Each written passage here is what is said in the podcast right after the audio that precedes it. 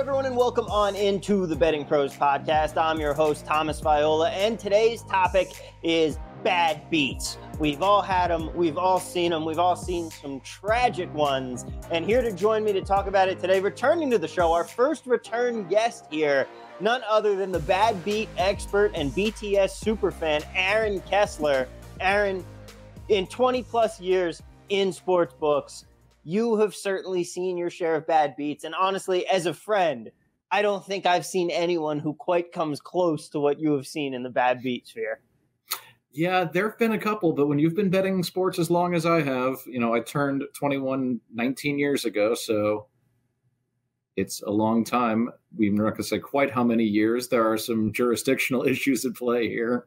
But yeah, I've seen my share of bad beats, and I've lost some games in some interesting ways. And we're going to get into some of them.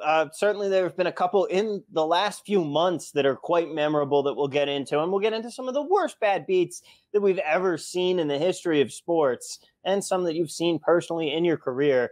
But first and foremost, we have to address the full topic.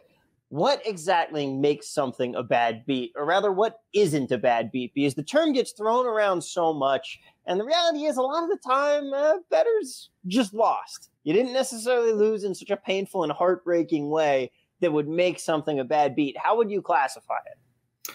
Yeah, a bad beat is when something just really goes weird. And it's kind of a sliding scale. You know, it's different for everybody. But you know, someone's like, oh, you know, my team was winning by 4 points and I had the money line. They were the underdog. And then the other team came back and scored a touchdown. It was a 3-minute drive. It's like, yeah, the other team did what they were supposed to do. It was a 3-minute drive. That's not a bad beat. Nothing went weird. It just sucks. And some of the ones that we'll talk about today, they were a lot more in that vein. They weren't like a true bad beat, but they were painful for some circumstances around them. Yeah, it can. Is it just that it's a painful and excruciating loss, or is it that there has to be that special twist of the knife, or is it like you said?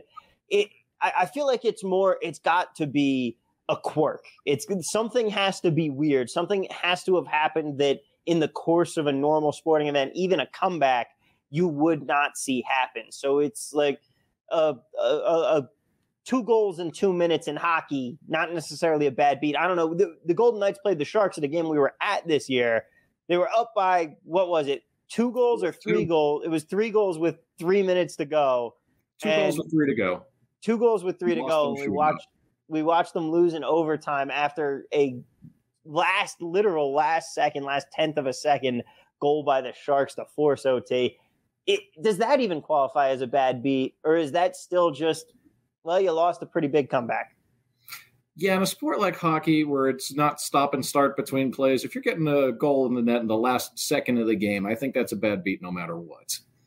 I think that's fair. Now, what are some things that you would say aren't bad beats, though? You know, it's really hard to say, but like just last year's Super Bowl, was it frustrating? Yeah. Did the Bengals get jobbed? I certainly think so. But I wouldn't describe it as a bad beat. You know, that wasn't a game where everything turned. That penalty at the end against the Bengals was brutal, and I don't think it should have been called. But I wouldn't describe that as a bad beat necessarily. Then again, if you had Bengals futures at 150-1 from the beginning of the season, I can definitely see how it would be a bad beat. There's some context to this. And what about flipping that call? If you take the famous Saints-Rams game from a few years ago, the pass interference non-call, that was so egregious it makes it a bad beat, in my opinion. I would say so. I don't know anyone who was watching that game that still isn't waiting for the flag to come out. Very true. Now, you've had a couple in particular, a couple big heartbreakers recently. Let's get into some of those. One of them, the NCAA tournament this year. Although, really, you have some stories from many NCAA tournaments that we'll talk about, but this year in particular hurt quite a bit. You had a ticket on UNC at a rather nice price, didn't you? Yeah, I was holding 175-1, bet them at the beginning of the tournament. I thought that their bracket shook out well. They could beat at 1 seed in Baylor that I wasn't that confident in. And I felt that this was a team that had a lot of talent, was playing their best basketball. I thought the price was definitely very wrong on them. And sure enough, you were. You could really argue you were very right on that. They make it all the way to the final, of course. And we were watching that game together, and at halftime, things certainly felt pretty good. There was another UNC supporter with us who was already ordering up some rounds of shots for celebrations. They were up 15. And just the fact that no team has ever lost that kind of a lead, that I feel like that definitely qualifies as a bad beat. Yeah, that was very painful. I blame tequila. Anytime tequila comes out, nothing good can happen. But I was not about to turn down a shot offered to me. And we were up 15 at the half, you know. Your in-running money line is going to be like minus 500. Could I have gotten off of it? Absolutely. I didn't want to get off of it. I liked my position. You know, we talk about hedging, and you were very vocal before the game telling me to hedge. And I'm very much a person who doesn't like to hedge. But had the price been what I thought it should have been on the game, I would have hedged. As it stands, the game was minus four, minus 180 on the money line. I made Kansas a 2-point favorite. And if I could have gotten minus 130 pregame on Kansas, I would have absolutely hedged a bit because I thought that would have been a fair price to hedge at. I wasn't going to lay a $180 on a team that I didn't think should be at 180. You know, and that's an important part of hedging is you need to make good value bets and decide, yeah, I might want to get off this some, but I'm not going to get off it at the wrong price. And let's talk a little bit about that because that is definitely something that comes into maybe not bad beats, but losing bets as a whole. If you have a chance, you have something like you said, a 175 to 1 ticket, or at the very least, you've set up a parlay, you have a nice futures bet, but you are in a position where you could lock in a profit. You get yourself into a position that you've made it so you have a potential for a substantial windfall. Like a couple of weeks ago, I was riding a very nice parlay on Real Madrid, and I thought about hedging. I didn't end up doing it because, like you said, the price just wasn't quite there. But how can you spot some of that value so that players maybe who just want to be able to avoid or maximize a profit, what are some of the ways that you like to look at it of trying to build some of these hedges? Well, this is one thing where, you know, people who make these parlays, you've got a 16 parlay, you've got your last leg coming up. They're like, oh, should I hedge? Should I hedge? I'm like, look, if you wanted to hedge, why'd you put it on there to start with? Have some convictions. Keep your bet. You don't want to hedge. You don't want to get off it. You know, if you want to buy a little bit back or try and shoot a middle, that's something. I've definitely tried to shoot some middles before with tickets, but I'm not a hedger. I try not to. And if I can shoot a middle, sometimes I will. But generally, I like to ride my bets out. And if I'm in an advantageous position, then I'm going to ride that position out. Sometimes I win, sometimes I lose, but I'm going to ride it out. And, of course, one great way to guarantee that you don't end up with 5 legs of a 6-leg parlay is to, you know, not make a 6-leg parlay. Sometimes you got $20 and you're bored. What can I tell you? We've all done that. That's very fair. $20 and you're bored is one thing, but obviously people want to understand those aren't necessarily long-term money-making opportunities there with parlays of that size. But still, with you talk about finding a middle, you talk about shooting a middle. For some people that maybe aren't too familiar, what is middling and how is it that you can try and set one up? Simple. A middle is a bet where you have two sides of the same game and there's an area where both can hit. So if you have a money line and then a plus 3.5 on the other team, if they win by 1, 2, or 3, then you hit them both. And you can set up middles like that. With live betting, you know, there's a lot of ways to set up middles. But, you know, again, why put it on in the first place? And why get off a good position? You know, if you're in a position of strength, if your team's winning by 15 points at the half, why do you want to get off that? You know, sure, there's a little more security, but pay what you think it's worth. And if you don't think it's worth it, don't feel the compulsion to hedge. You know, a lot of people love to hedge. I've got a story about a buddy of mine you've met a couple weeks ago. He bet a golf tournament. Who was it that came back and won? Guy came from out of the clouds. It was like 2-3 weeks ago. And my buddy live bets him at like 210 to 1. I see him at work on Monday. He says, oh, I took a bad beat this weekend. I bet this guy, and I cashed him out when he was 30 to 1. I'm like, oh. And this guy loves hedging. Loves to hedge. Loves talking about hedge scenarios. It's his favorite thing. I'm like, oh. This is why you don't hedge. You just cost yourself like a $4,000. Ooh, that is brutal. And are you talking about the U.S. Open at Southern Hills? No, I don't remember which tournament it was. was whenever the guy came back on the last day. I don't remember which one it was. Because Southern Hills had pretty much a similar situation, and that was 1,000% one of the worst bad beats that we've seen this year that we definitely wanted to hit on. Because you had Mito Pereira, who was 300-1 to win the U.S. Open. Then our friend Rufus Peabody was talking about that because he had him to win a substantial amount of money, a good chunk of change there. And he goes into the 18th hole needing a bogey or better. A better par wins the tournament. Bogey forces the playoff. And he double bogeys 18 in one of the most heartbreaking scenes that we've ever seen. That was 1,000% a bad beat for Mito Pereira holders. Ah, that's a bad one. Those guys have some golf stories that they are some fantastic stories. I've seen quite a few of them. But golf's a game like that. There's no clock in golf. There's no clock in baseball. Things can happen. Guys, real quick, remember when you're looking for free picks and sports betting advice, bettingpros.com has you covered with tips from over 150 experts to make it easy for you to cash out. Download the app to get sports betting alerts. You'll get notified of favorable bets based on line movements, consensus picks from the most accurate experts, and vetted systems in play. Betting Pros monitors all of the major sportsbooks, most accurate experts, and top systems to identify the best betting opportunities. So download today in the Apple or Google Play stores. That is very true. Things can happen, and you know, we had one happen this weekend at the Canadian Open. The Betting Pros Discord community here has a very nice golf Discord. And by the way, guys, if you're not involved yet, sign up today. Hop into the Betting Pros Discord. It's a great community there. And the golf team, they basically do what's called a group ride where, you know, everybody picks one bet that they're going to ride. Well, the golfers managed to pick 4 out of the 5 top 5 finishers in this week's RBC Canadian Open. The one they didn't get, Rory McIlroy, the winner.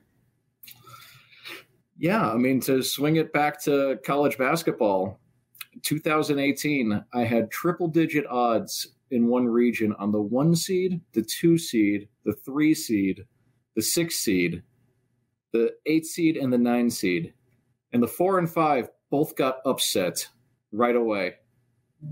And the winner of that bracket was the 11 seed Loyola. Oof. That was the year Virginia lost. I had Virginia at 100-1, just absolutely brutal. But that wasn't just – you see, that's a bad beat too, because that's not a team losing. That was the UMBC year where you saw the 16-1 happen. That is 1,000% a bad beat in my eyes.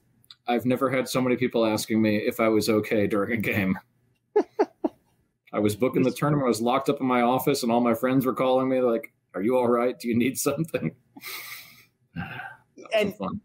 And the bad beat parade in NCAA doesn't end there for you. And I feel bad because half this podcast is just me beating over the head with you. It doesn't even end there for me in Virginia. It doesn't, because the very next year they go on to win the tournament. You don't have them. No, but I did have Texas Tech at 200-1 with with 15 seconds left in the game and a 3-point lead. Yep. That's a lot of that pain. One I hedged off a small amount before the game.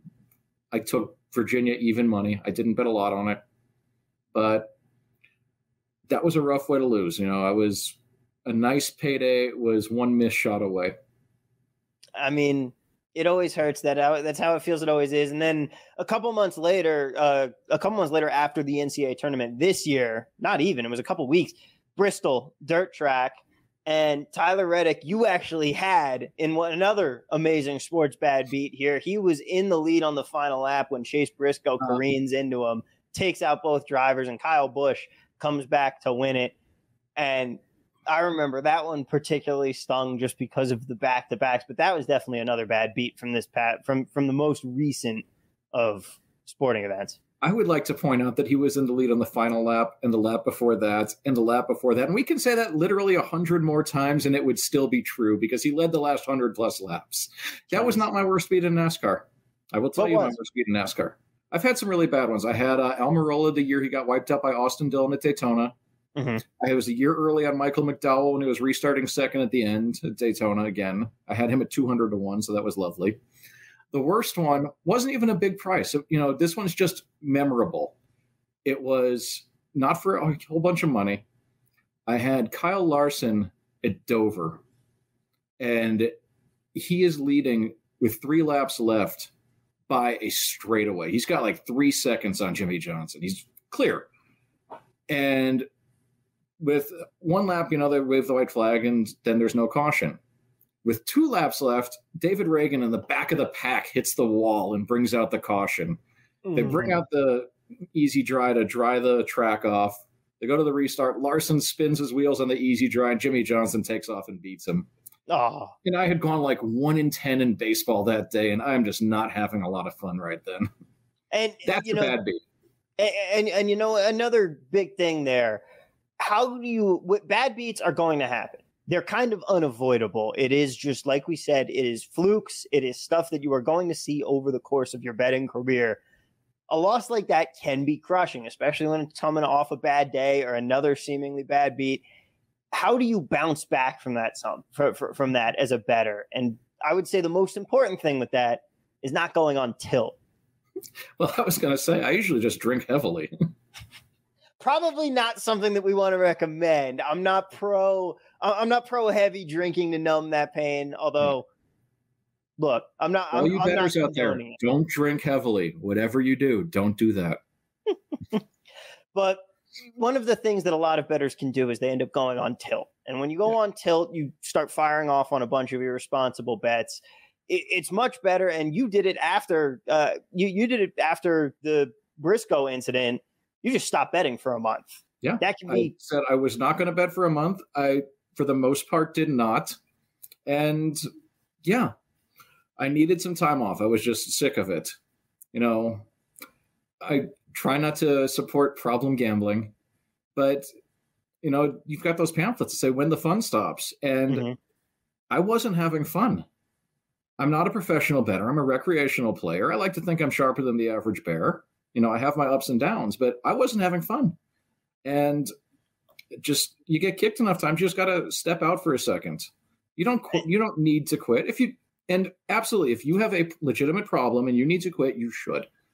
I support responsible gaming. I think that's very important. If you are not able to stop gambling, that is exactly when you need to stop gambling.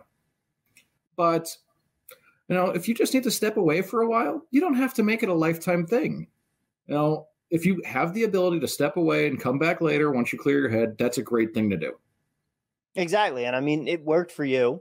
And you ended up, it also helps when you come back and you go on a nice little run like you did. Yeah, I went on a bit of a tear. These things happen. Yeah. I mean, keep letting me bet against the Maple Leafs in deciding games, and yeah, we'll be just fine. That's what brought me back. I was going to wait till June 1st. But wait, the Maple Leafs are playing a Game 7? I can't miss this. I jumped in on that one too.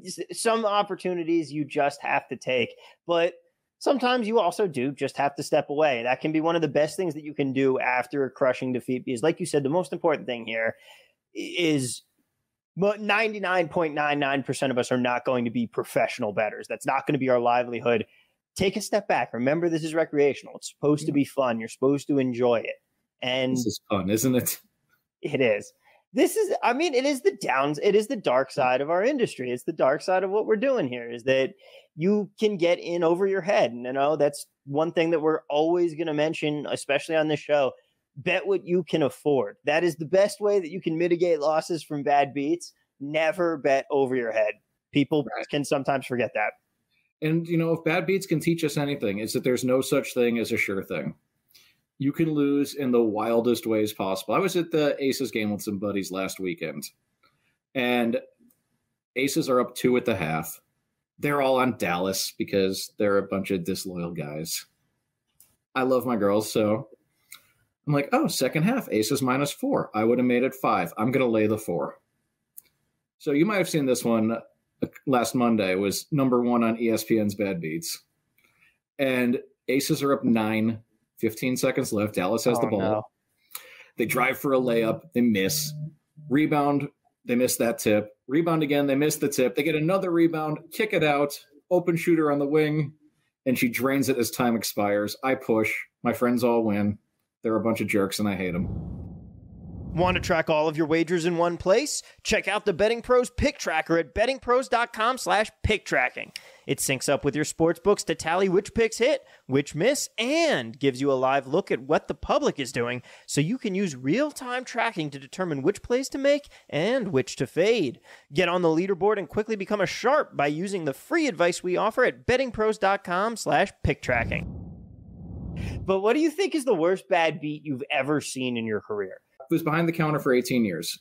Mm-hmm. And the worst one I ever saw was in my first year, and no one ever topped it. I was a ticket writer at the Excalibur. Would have been October, November of 03. And guy comes up with a parlay card and says, "Can you check this for me?" And I look at it. It's an 8-teamer, $50 to win $7,000. If you're out there, I'm just really sorry to recount this for you. But he's got a $50 parlay card to win $7,000.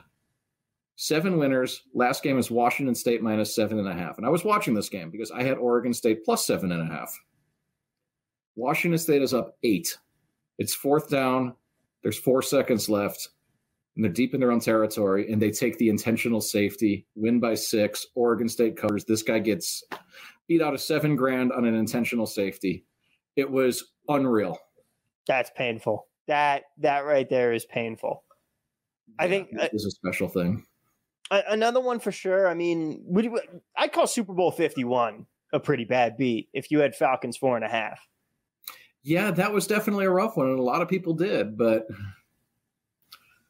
yeah, anytime you're within one score, it can only be so bad. That is true, but that game was just absolutely wild. I very much wish that I was betting at the time. I was in California, and I was also, I don't know if I was.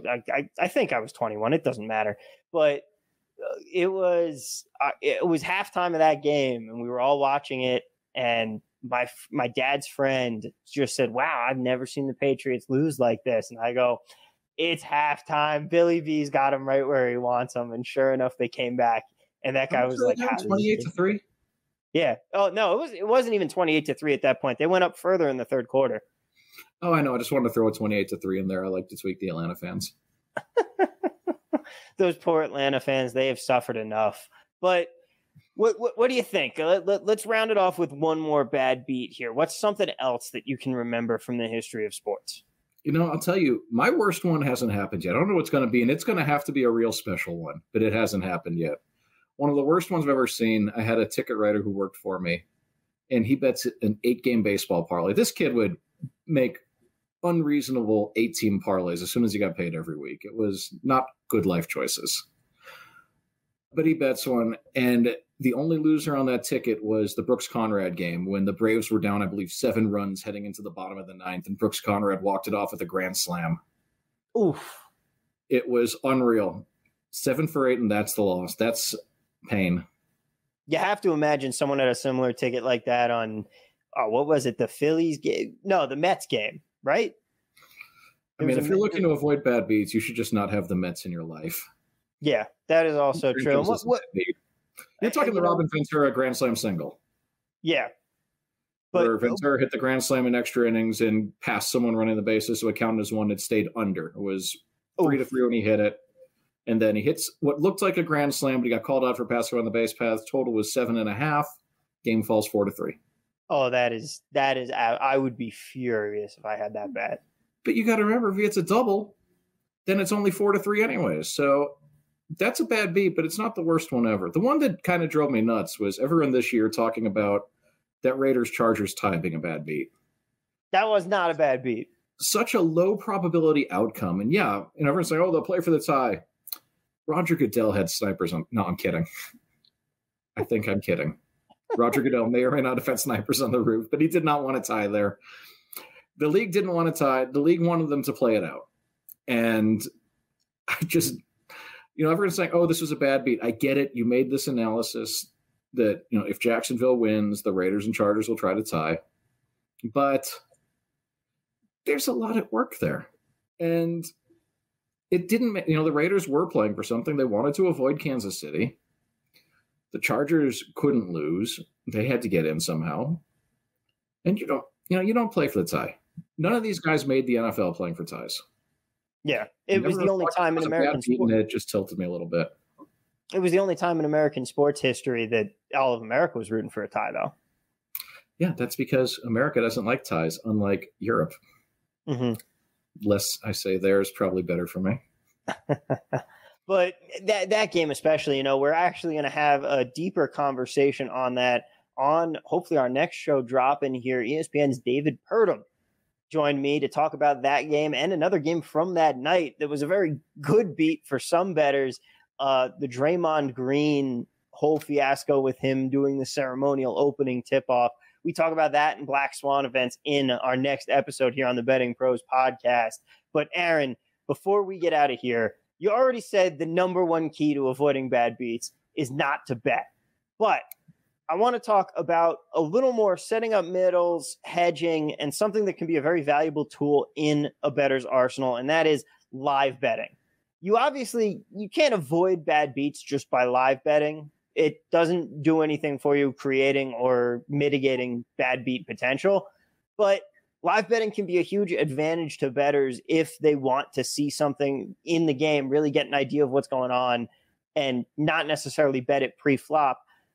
Is that something that you can kind of look at, especially when you come into a game with a position and then say, okay, well, maybe I should take a position and lay off some of this because this game could go either way. Like there are situations where you want to start looking at that live, right? Yeah. I mean, you always want to be aware of your options, mm-hmm. but again, look for what the right number is and consider your situation. You know what, if you were going to get plus 120 on a team before the game to hedge off, and then you're up 9 and you can get plus 260, that doesn't necessarily make it good. That just means it pays more, but they're already in a worse spot. So, again, consider your risk tolerance. Consider what you're trying to get out of it. But don't just hedge because you think hedging is fun or cool or what the sharps do. The sharps make good bets. And if they're hedging, then the hedge is a good bet. So there you have it. The key to betting is to make good bets. Yeah, I'm glad I could clear that up for you. Aaron, thank you so much for coming on today. Where can people find you on the social media sphere? Just find me on Twitter at Aaron Kessler. And if you like dumb jokes about sports and other things that are sometimes sports and sometimes not, you should definitely stick around. Every once in a while, I throw in some analysis. Rare as a blue moon, but you do once in a while have some analysis in there. And also, you know, some Justin Fields bets. We are big Justin Fields fans here. I do not condone that. But anyway, it is time for us to get out of here. Guys, thank you so much for tuning in, listening, watching, however you're getting us. Please don't forget to like, subscribe, and share with your friends. Hit that like button down below on the video or leave us that 5-star review on the podcast service of your choice. We appreciate you being here with us. Don't forget, you can check out bettingpros.com for all of your sports gambling needs. And as always, you can follow me on Twitter at TV at Work. You can follow Aaron at Aaron Kessler. And as always, follow at Betting Pros as well. It has been a pleasure, and we will see you guys next episode.